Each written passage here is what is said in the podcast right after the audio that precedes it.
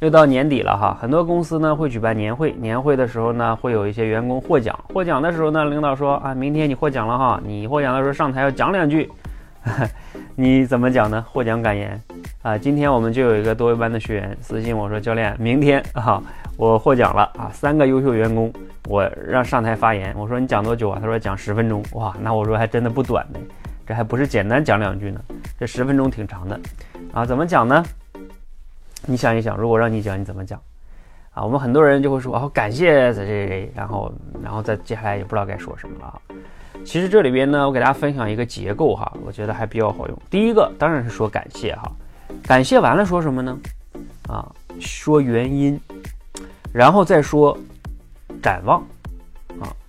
呃，感谢，比如说还要有层次，你要感谢，比如说公司，感谢你的领导。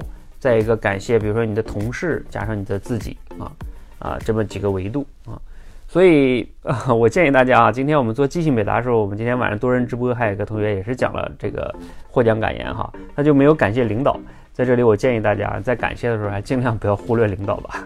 你想想那么多人在面前，你感谢了同事啊，感谢了公司，不感谢领导，好像也不是那么回事儿哈。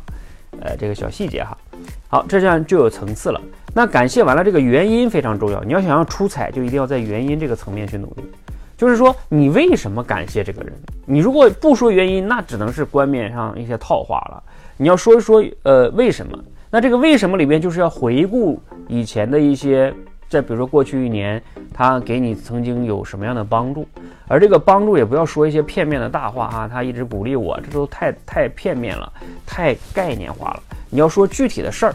比如说啊，在过去的一年，我记得在六月份吧，啊，有一次我们公司遇到一个什么项目，啊，当时我的一个某某同事，他怎么怎么样做的，给了我什么样的支持，我当时很绝望啊，很痛苦啊，想要放弃了。其实就是你一定要克服，就像那个电影里的人物一样，你肯定处在一个就是低谷嘛，或者是一个很大的困难，而你的领导帮你协调了资源也好，同事帮你去顶班了也好，哈，等等等等等等，你看。这个叫是有细节、有故事、有细节，这种感谢才有血有肉啊。也就是说，这个感谢你可多可少啊，这样就能保证你这个发言是可长可短的。这块这个是所有的感谢里面最关键的啊，就是这个这个获奖感言里面。然后第三个部分呢，就是展望啊，因为到新的一年了，你不是获奖了吗？那你肯定要再说一点接下来的规划啊，接下来的展望。比如说，我希望在新的一年里边，我要再接再厉。比如说自己怎么怎么样做啊，我希望接下来可以怎么怎么样啊，也同时呢啊，希望咱们如果你下边有团队有部门是吧，也希望我们的部门、我们的同事啊、我们的公司怎么怎么样可以变得更好，哎，这不就很好了吗？是不是？我们再总结一下，感谢加上啊原因，然后再加上展望和也可以叫祝福也好，或者是对未来的规划也好啊，这样一个结构。可长可短啊，讲一分钟也能讲，讲三分钟也能讲，讲十分钟也能讲，甚至你要是高层领导，讲个三十分钟都没问题，你信吗？只要这个结构逻辑你是清楚的哈。所以按照这个结构，你觉得一个获奖感言还难吗？